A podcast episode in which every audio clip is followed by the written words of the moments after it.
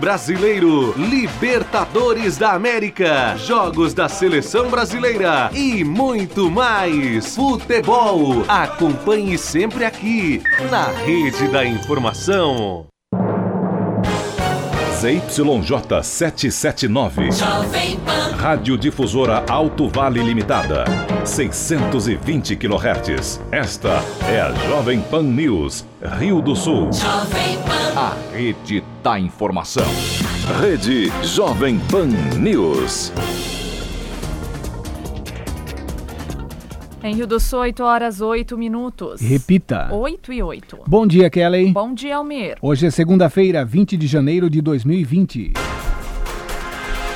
Você confere no Jornal da Manhã de hoje: jovem é morto a facadas em Vidal Ramos. Ciclista morre após ser atingido por carro na BR-470 em Rio do Sul. Motociclista morre em colisão frontal na SC 340 em Presidente Getúlio. Incêndio destrói estufa com fumo em Vidal Ramos. A suspeita de ação criminosa. Na edição de hoje, reportagem especial e exclusiva revela que ex-presidente do Lar da Menina e outras cinco pessoas são investigadas por suposto desvio de, no mínimo, 170 mil da instituição. E ainda a MAVE, através do projeto Recuperar, vai iniciar o trabalho de roçado e limpeza em rodovias estaduais. Está no ar o Jornal da Manhã. Na Jovem Pan News Difusora, a rede da informação.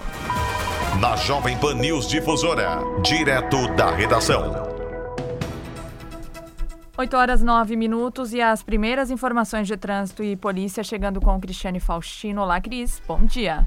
Bom dia, Kelly Almir. Bom dia para o ouvinte do Jornal da Manhã. Na madrugada de domingo, 20 para uma da manhã, um ciclista morreu ao ser atingido por um Uno na BR-470. A colisão foi registrada pela Polícia Rodoviária Federal no KM 133 da rodovia. A vítima tinha 47 anos e conduzia uma bicicleta quando foi atropelada pelo veículo com placas de Cianorte, no Paraná. O motorista do carro não se feriu. Por volta de uma e meia da manhã, o um incêndio destruiu uma estufa de fumo em Vidal Ramos. Segundo os bombeiros, a suspeita é que as chamas tenham sido provocadas de forma intencional. Ninguém ficou ferido. Quando os bombeiros chegaram, uma estufa já tinha sido destruída pelo fogo e as equipes se concentraram em proteger outras duas estruturas e um paiol, evitando que as chamas se espalhassem. 4 mil litros de água foram usados para combate e rescaldo. Os bombeiros encontraram um, fo um, foco de incêndio isolado na porta do paiol, por isso levantaram a suspeita de crime. A Polícia Militar fez um boletim de ocorrência. No mesmo horário, na SC 340, no bairro Niterói, em Presidente Getúlio, um motociclista de 20 anos morreu após colidir de frente com um carro. A motocicleta que o jovem conduzia ficou completamente destruída após pegar fogo. Stallone Rudolph, com múltiplas fraturas e ferimentos pelo corpo, foi encaminhado ao Hospital Maria Auxiliadora. Ele deu entrada na emergência, mas devido à gravidade dos ferimentos, não resistiu e veio a óbito. Um homem de 33 anos, ocupante do veículo, sofreu ferimentos leves. E às sete e meia da noite, na localidade Baixo Molungu, em Vidal Ramos, houve um homicídio. Ricardo Martins, de 23 anos, que residia na localidade campestre, foi encontrado caído no chão, todo ensanguentado. O corpo de bombeiros foi acionado, mas ele já estava morto. No corpo havia perfurações por arma branca no pescoço e nos braços. Relatos informais indicavam que a vítima frequentava a casa do suspeito que havia fugido. Após buscas, ele foi localizado em uma área de mata e se rendeu. O agressor contou que teve um desentendimento com o jovem por problemas relacionados ao uso de drogas. Ele recebeu voz de prisão e foi encaminhado ao Presídio Regional de Rio do Sul. Com informações dos setores de segurança pública, direto da redação, Cristiane Faustino. Jornalismo com responsabilidade. Informações direto da redação. Obrigada, Cristiane Faustino, pelas suas informações. Em Rio do Sul, 8 horas 12 minutos. Repita. 8 e 12. A AMAV, através do projeto Recuperar, vai iniciar o trabalho de roçada e limpeza em rodovias estaduais. O secretário executivo, Paulo Roberto Tchumi, conta que outros serviços também estão em andamento. O Recuperar foi depositada a segunda parcela né, no, ano, no final do ano passado, no dia 20, e a gente está já fazendo as licitações, deu as ordens de serviço das roçadas também, deve começar Na semana que vem, se possível, já começar a, a, os trechos, todos, todos eles. Estamos fazendo um lançamento de uma nova licitação, o trecho de Tupuranga, que a questão dos tapa-buraco e, e, não, for, não tivemos empresa nenhuma que lá no ano passado, no final do ano passado, naquela licitação, que aceitou fazer o trecho, então a gente está fazendo uma nova licitação. Fizemos as não pavimentadas em torno de 60% mais ou menos delas. Temos alguns municípios que terminaram, que nem Predendereu terminou. Ali o trecho de Atalanta tem 60%, 70% já pronto. A mesma coisa em Taió tem uma questão lá de uns 30%, 40% pronto, já no Ribeirão Pinheiro, ali com o Rio do Oeste. Prefeitura do Rio do Oeste também com mais de 60%. Então foi já feito o pagamento de toda a brita que foi colocada no ano passado, a gente já pagou no final do ano, dia 30, em torno de quase 500 mil reais e estamos com dinheiro em caixa e estamos trabalhando para que já começar então essa segunda fase que seria as roçadas, as limpezas de canaleta e também a sinalização. A gente já está dando ordem de serviço para as empresas começar. Eu acredito que até o final do mês nós vamos ter já um bom trecho feito de dessas limpezas, dessas roçadas, porque também isso acumulou bastante. Em Rio do Sul, 8 horas 14 minutos. Repita. 8 e 14. Na Jovem Pan News Difusora. A previsão do tempo com o meteorologista Leandro Puchalski. Bom dia, bom dia para todos os nossos ouvintes. Bom, a gente começa a semana, pessoal, muito influenciados por umidade que avança do oceano. Por isso a gente acaba tendo, principalmente nesse começo do, do dia, um predomínio maior da nebulosidade. Mas no decorrer dessa segunda intercala períodos de aberturas de sol. E vamos assim, uma outra região próxima ao morro até pode ter algum chuvisco, alguma chuva leve, mas durante boa parte da segunda-feira é só nebulosidade e daqui a pouco até com algumas aberturas de sol, pelo menos boa parte do dia assim. Com temperaturas mesmo assim subindo um pouco, no entanto na faixa mais de uns 28, 30 graus. Chama a atenção de vocês que algo muito próximo disso, também previsto para essa terça-feira. Amanhã de novo, com essa umidade do mar avançando, a gente acaba tendo momentos bastante nublados, mas intercalando com algumas aberturas de sol. Isso aqui tem bastante nuvem sim durante boa parte da terça-feira. Nos momentos mais nublados, principalmente nos extremos do dia, no início e depois no final, um chuvisco, uma chuva leve até faz parte da previsão. Mas de novo, né, boa parte da terça-feira tem só predomínio mesmo das nuvens com temperaturas parecidas com as de hoje. Com as informações do tempo, Leandro Puchalski. A previsão do tempo, ética e profissional. Aqui na Jovem Pan News Difusora. Em Rio do Sul, 8 horas 15 minutos. Repita. 8 e 15. E você confere em instantes no Jornal da Manhã. Reportagem especial e exclusiva revela que ex-presidente do Lar da Menina e outras cinco pessoas são investigadas por suposto, eh, suposto desvio de no mínimo 170 mil da instituição. E as informações do esporte com Ademir Caetano. Rede Jovem Pan News. A entrevista do dia, de segunda a sexta-feira, a partir das três e meia da tarde. Fique ligado nas principais entrevistas sobre os mais variados temas de conteúdo aqui de Rio do Sul e Alto Vale do Itajaí. A entrevista do dia, mais um programa de sucesso da Jovem Pan News Difusora. A rede da informação.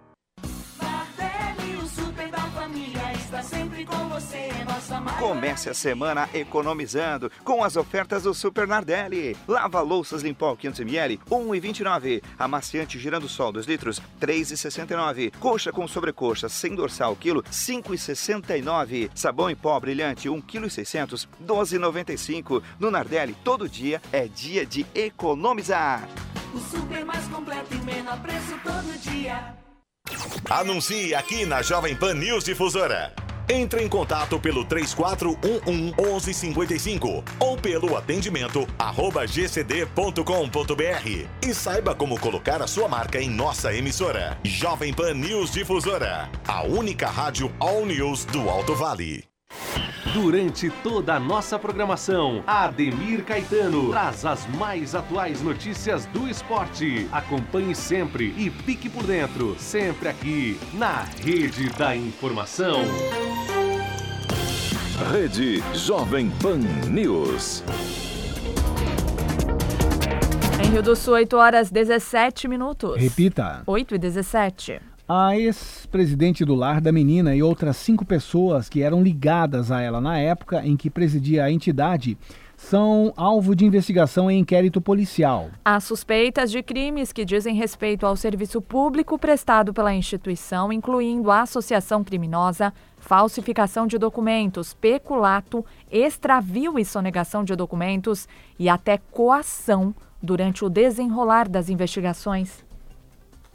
Emília Marcelino Zancanaro, ex-presidente do Lar da Menina, que renunciou ao cargo em novembro do ano passado, é investigada por supostamente desviar 170 mil reais dos cofres da instituição Clube das Mães Lar da Menina. O valor foi apurado em inquérito policial movido pela Polícia Civil de Rio do Sul, que tramita em segredo de justiça após representação da atual direção do lar. O responsável pela investigação que já está concluída e consta atualmente na quinta promotoria da comarca de Rio do Sul é o delegado Bruno Augusto Reis, que acrescenta: outras cinco pessoas também estariam envolvidas no esquema de desvio de verbas públicas em convênios e doações originalmente para crianças em situação de vulnerabilidade social atendidas no lar, mas que teriam sido desviados para uso pessoal dos suspeitos. Eles eram funcionários de confiança da então presidente, que,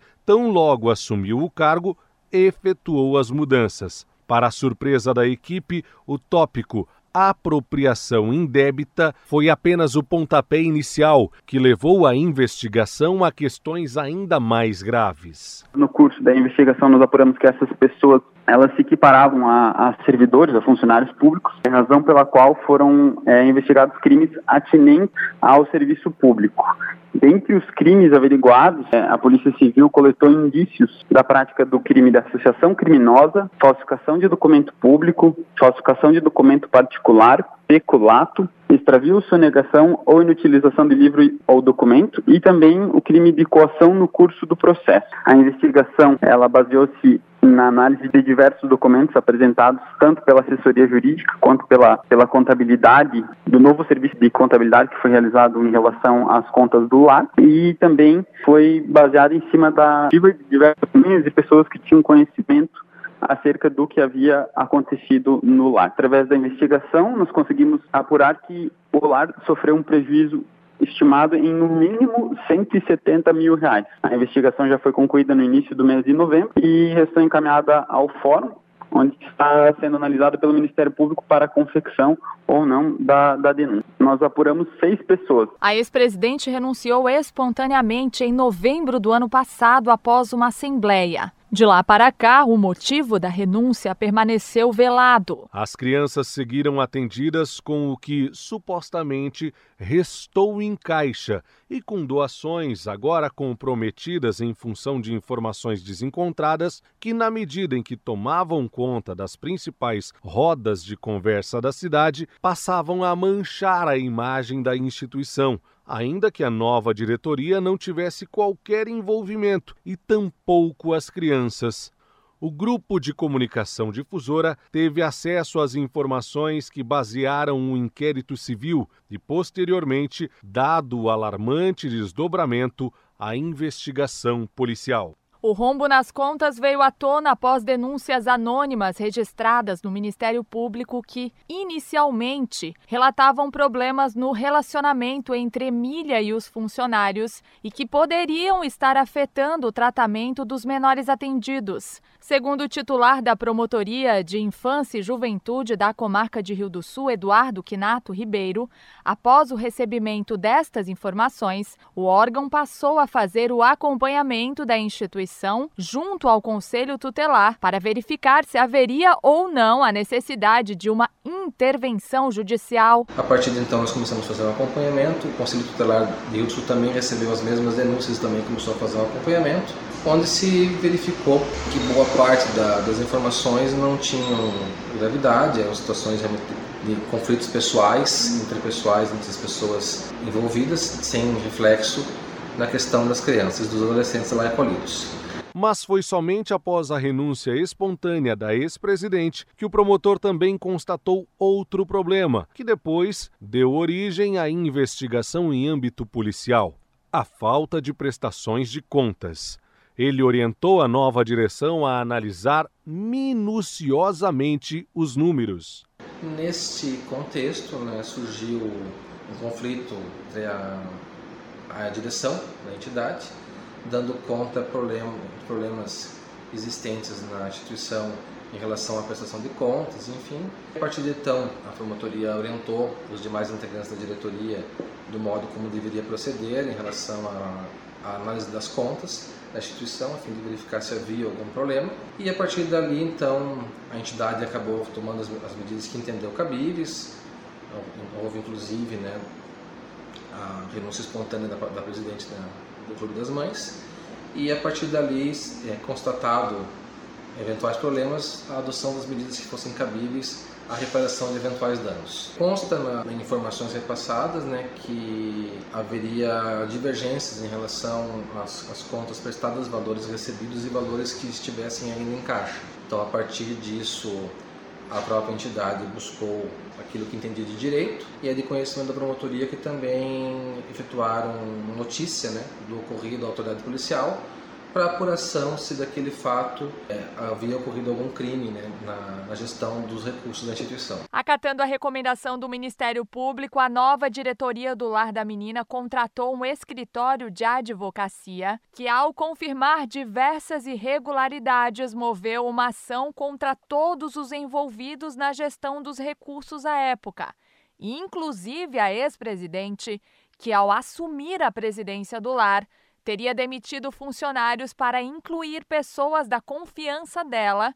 nas funções estratégicas da instituição, especialmente as que geriam os recursos recebidos. No financeiro, por exemplo, ela nomeou a irmã Simone Conte que está entre as seis pessoas investigadas como parte do suposto esquema de desvio do lar da menina. A assessoria jurídica do lar confirmou em nota a existência da denúncia. Ao apurar as irregularidades e o rombo das contas, eles representaram a Polícia Civil para a investigação dos envolvidos. Apesar de não mencionarem no documento que foi entregue ao grupo de comunicação difusora na ação movida, os advogados também pediram o bloqueio de bens dos envolvidos, o que foi autorizado pela Justiça. O valor não foi informado pelo delegado nem pela promotoria em função do segredo de justiça, cujo motivo ainda é desconhecido. Na nota, a assessoria jurídica explicou que, com o inquérito policial instaurado, concluído e remetido ao juízo da Vara Criminal de Rio do Sul,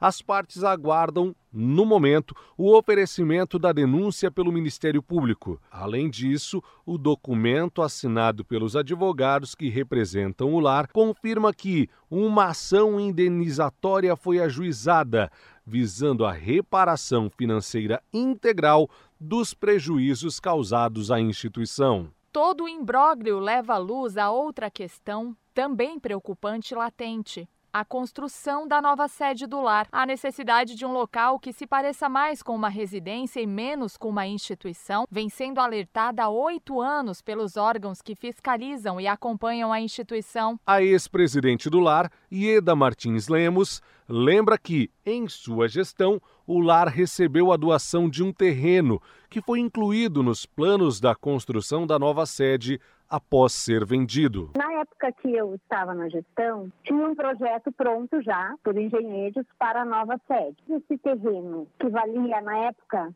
foi feita uma avaliação por, pela imobiliária, 120 mil. Terreno no Budag, um terreno fora de enchente, um terreno com rua asfaltada. Era para dar o pontapé na construção. E esse terreno foi vendido na gestão da última presidente. Inclusive vendido, até onde eu sei, né, por 80 mil reais. Imagina, quatro anos após, foi vendido por 40 mil a menos do que valia na época. As autoridades não confirmaram se o dinheiro faz parte do montante de 170 mil, também em função do segredo de justiça.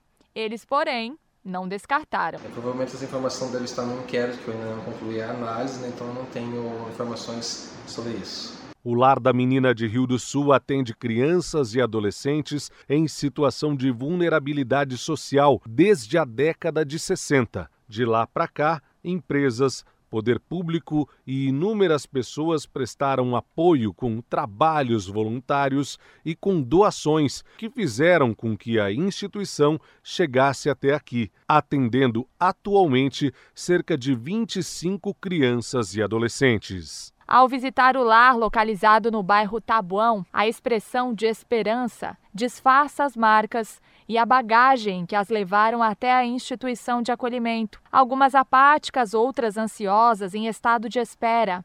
Os dias são resumidos em longo aguardo pela adoção ou pelo retorno a algum familiar, que depende de, na maioria das vezes, demoradas decisões judiciais. Neste contexto, o lar da menina é hoje o conforto destes acolhidos. Olhar para o futuro com esperança é possível em um ambiente acolhedor e inspirador que proporcione amor, carinho e coragem tal qual propõe o Lar da Menina há seis décadas e que, justamente aqui, pode ter sido usado para interesses próprios. Os responsáveis serão julgados e, se confirmados os crimes, punidos. Importante citar que nenhuma dessas pessoas integra mais o lar. Antes mesmo da investigação ser iniciada, elas já haviam sido afastadas, então, quanto a isso, é importante que a população tenha ciência. Algumas delas receberam parte desse dinheiro, outras não, mas aí, de alguma maneira ou outra, tem um envolvimento com algum dos crimes investigados. Esse procedimento ele está sob responsabilidade da Quinta Promotoria de Justiça, que é a Curadoria da Moralidade Administrativa, pelo fato de que a entidade é mantida também com recursos públicos. Né? Então, ela equivale, ela presta um serviço público, então as regras que se aplicam são as mesmas que se fosse uma entidade pública. Esse inquérito ele está em análise no momento, né? então não, não é possível adiantar nenhum tipo de, de, procedimento, mas na hipótese de constatada a ocorrência de fato de crime, né?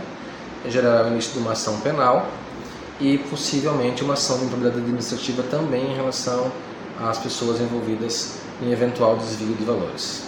Já o Lar da Menina continuará acolhendo, servindo de lar provisório para menores que despretensiosamente tiveram os direitos arrancados. São eles que, com um sorriso no rosto e esperança na alma, continuarão contando com o apoio emocional e financeiro da sociedade do Alto Vale. O promotor da Vara da Infância finaliza a reportagem assinalando. Foi uma situação isolada dentro da gestão do lar, envolvendo pessoas de forma isolada e não a instituição, né? Acho importante salientar que tão logo os demais integrantes da, do Clube das Mães tomaram conhecimento daquilo que eles julgavam irregular, prontamente adotaram por conta própria as ações que entenderam cabíveis.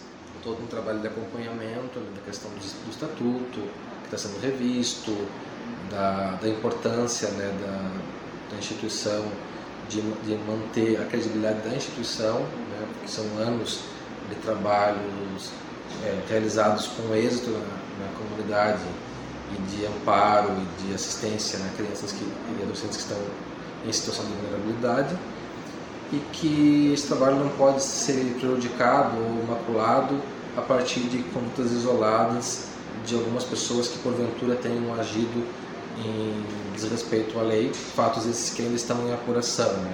mas caso confirmados, né, são condutas isoladas que não são necessariamente não refletem a postura da instituição e nem a forma como a instituição desempenha o trabalho dela é, frente à comunidade. Né? É importante a gente salientar que a instituição é constantemente fiscalizada, né? tanto por mim pessoalmente, assistente social do Ministério Público, assistente social do Poder Judiciário, o juiz, as equipes técnicas do município, o Conselho Tutelar, Conselho de Direitos e Corregedoria Geral de Justiça fora o Tribunal de Contas, as prestações de contas, enfim. A instituição continua precisando né, do, do, amparo da da comunidade, que ela é em prol né, da, das crianças e adolescentes que estão ali acolhidos e que precisam né, muitas vezes do, de um suporte a mais além daquele da existência da instituição. Né.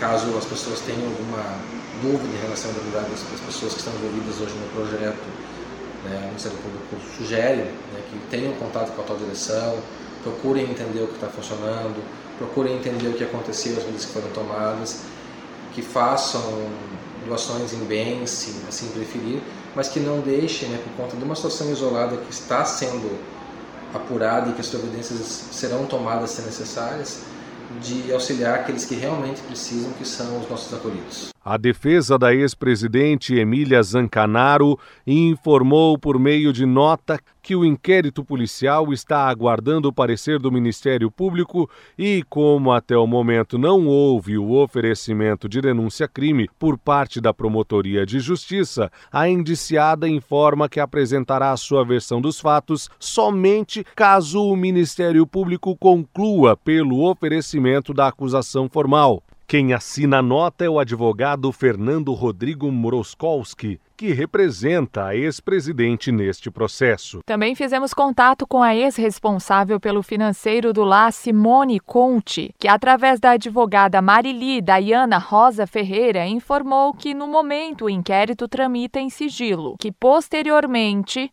na hipótese de um processo crime, vai se manifestar sobre o assunto caso o sigilo seja retirado. Além das duas, outras quatro pessoas são citadas no inquérito policial.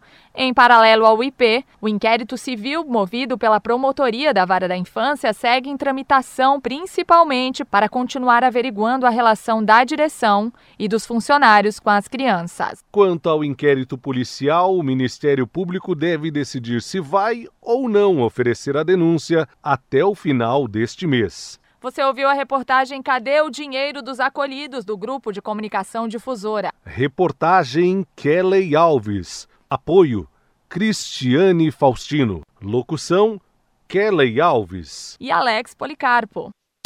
Opinião sem medo. A verdade como princípio. A responsabilidade como dever. Acompanhe agora o jornalista Edson de Andrade. Bom dia, amigos. Tudo bem? Tudo bem, tudo bem. Tudo bem, tudo muito bem. O jornalismo cresceu com esse material que foi divulgado aqui e na Alto Vale FM, bem como na Amanda FM, em que a repórter Kelly Alves, com o apoio de Cristiane Faustino e Alex Policarpo, é, trouxe o trabalho de levantamento do inquérito do delegado Bruno Reis, esse brilhante funcionário público, e o promotor Eduardo Quinato, também um cuidadoso empregado da sociedade na área pública. Os objetivos do trabalho deste inquérito são Emília Zancanaro e Simone Conte, que tocaram a administração do lar da menina durante algum tempo.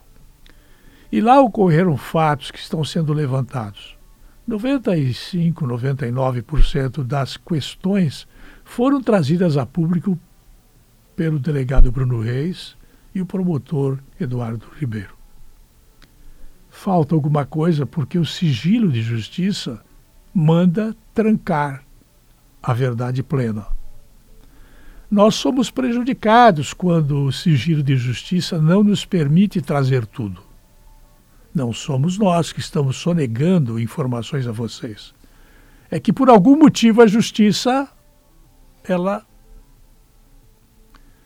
baqueia, ela não deixa, ela tranca, ela corta, ela sabe lá por quais critérios. Devem ser critérios contidos em lei mas eu tenho muita dificuldade em respeitar a lei, mais respeito, porque quem faz a lei no Brasil hoje não deve ser considerada uma instituição de confiança.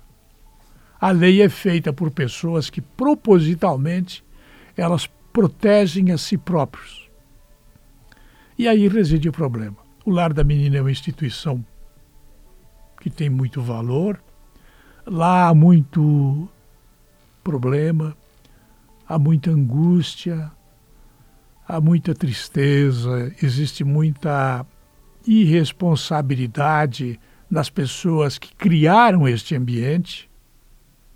Entendam, quem criou o ambiente do lar da menina desamparada não foi quem fez a lei para criar a instituição, não Eu estou dizendo que há muito pai, muita mãe irresponsável. Há crianças que, quando abrem a porta, elas arregalam os olhinhos. Há crianças que já perderam a esperança de serem adotadas. Há crianças que foram abusadas. Há crianças que estão marcadas para o resto da vida e talvez elas não percam este carimbo que receberam de abandonadas. Parabéns a todos que trabalharam no levantamento desta questão que veio a público. É preciso que nós saibamos diminuir a quantidade de sigilo de justiça que existe nos fatos. Inquéritos em Brasília, inquéritos em Florianópolis, em Curitiba, São Paulo, Rio, eles tolhem a liberdade de imprensa quando colocam o carimbo de sigilo de justiça e trancam a verdade e a verdade não aparece em público. É difícil avaliar efetivamente no que poderia haver sigilo de justiça em alguém que passou a mão no dinheiro do lar da menina desamparada. É muito difícil. Eu consigo compreender, mas muita gente não consegue compreender. E eu não aceito esse sigilo de justiça. Um ponto no jornalismo, um ponto para os empregados públicos, delegado Bruno Reis e promotor Eduardo Quinato, bem como a jornalista Kelly Alves e colaboradores. Eu volto logo mais. A linha editorial da Jovem Pan News Difusora, através da opinião do jornalista Edson de Andrade. ZYJ 779. Rádio Difusora Alto Vale Limitada.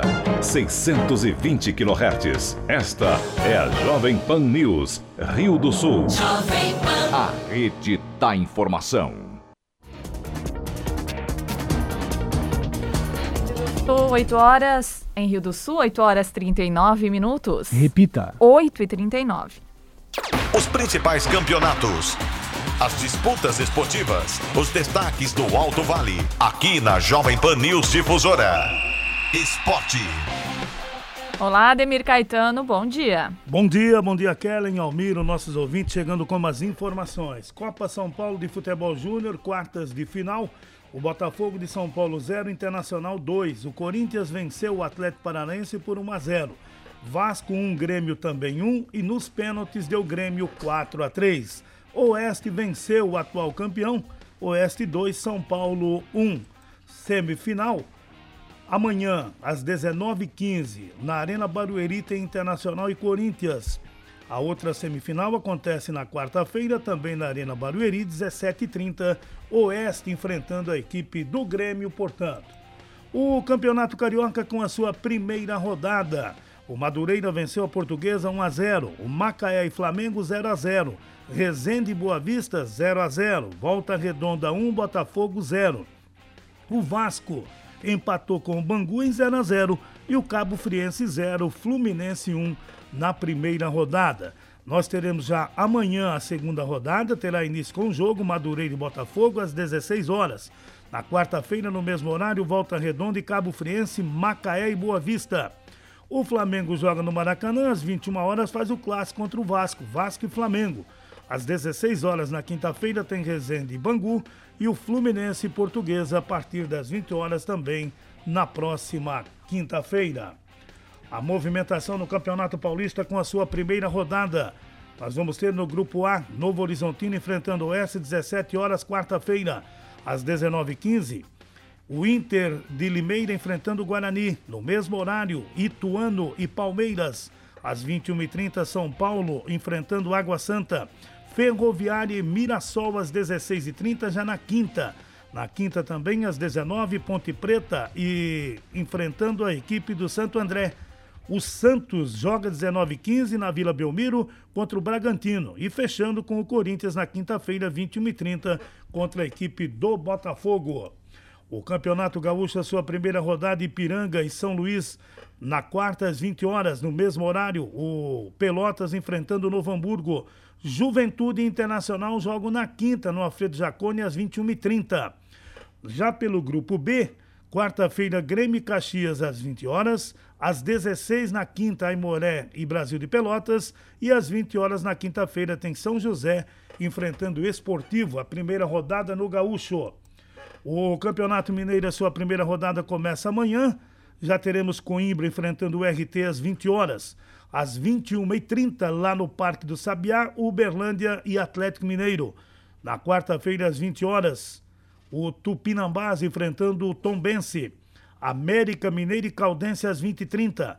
Patrocinense e Vila Nova, 21 horas. E fechando na quarta, às 21h30 no Mineirão, o Cruzeiro e o Boa Esporte. A movimentação no Campeonato Paranaense com a primeira rodada. Nós tivemos União Beltrão 1, Atlético Paranaense 3, Rio Branco e Paraná Clube 0 a 0, Londrina 2, PSTC 1, o Toledo 0, Cianorte 1, Curitiba 2, o Futebol Clube Cascavel 1 e Operário 1, Cascavel 0.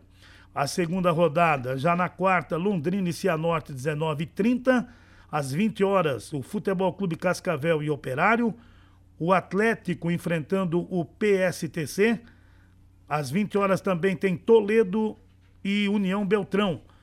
Já na quinta-feira, o Cascavel enfrentando o Paraná, às 19h30 e às 20 horas Curitiba e Rio Branco lá no Couto Pereira, nesta segunda rodada do Paranaense. O Campeonato Baiano, vamos ter a primeira rodada, Vitória e Jacuipense, 19h30 no Barradão, quarta. Também na quarta, às 20h30, Bahia de Feira enfrentando o Doce Mel. Atlético e Flu de Feira, às 20h30. Vitória da Conquista e Jacuipense às 20h30 e fechando às 21h30, Juazeirense e Bahia. Também a primeira rodada no Campeonato Baiano. A movimentação também já no Campeonato Goiano. O Anápolis enfrentando Vila Nova, quartas 20 e 30, primeira rodada. O Crack enfrentando o Goianésia.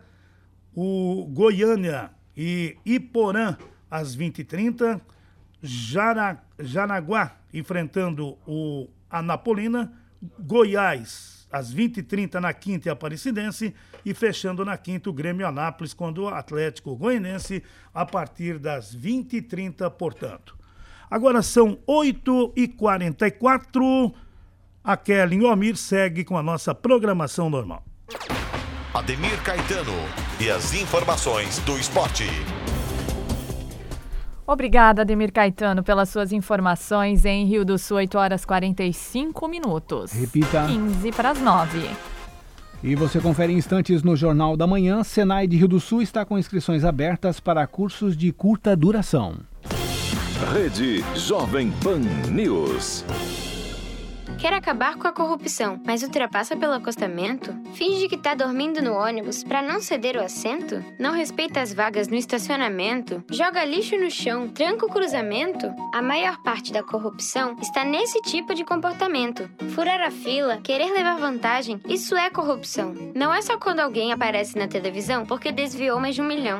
Para não haver corrupção, a solução também está na sua mão, nas atitudes do dia a dia e não apenas em época de eleição. Vamos dar o exemplo para quem está longe e quem está perto. Vamos mostrar que em Santa Catarina a gente faz do jeito certo. Jeito catarinense, o jeito certo de fazer as coisas. Pratique, incentive, seja você o exemplo. Uma campanha da Acaerte. Muitas das maiores empresas do mundo nasceram em universidades. Esse é o futuro e o Brasil não vai ficar fora dele. Agora é hora de investir em mais empreendedorismo, pesquisa de ponta, desenvolvimento, empregos, valorização de talentos, gestão, governança, redução da taxa de evasão, alunos mais estimulados, professores mais engajados, capital estrangeiro e parcerias com o setor privado. Programa Futurice o futuro das universidades e institutos federais. Participe da consulta pública até 24 de janeiro em mec.gov.br. Ministério da Educação, Governo Federal, Pátria Amada Brasil. Rede Jovem Pan News.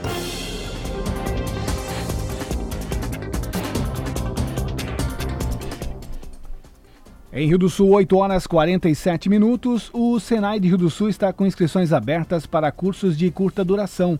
O gerente regional Alto Vale do Itajaí, SESI Senai, Giovanni Honorato de Carvalho, afirma que as capacitações iniciam no dia 21 de janeiro e seguem até o fim do mês. Senai está com cursos abertos, cursos de férias que a gente tem chamado, para dar início aí a um ano já mais produtivo, tendo em vista a, o aquecimento da economia. Então a gente tem programou alguns cursos aí que as empresas têm demandado pessoas com, essas, com esse perfil, né? Alinhamento de máquinas rotativas para a indústria, então a gente tem esse curso aberto introdução à automação residencial, né? Então hoje está crescendo muito essa questão da automação residencial, né?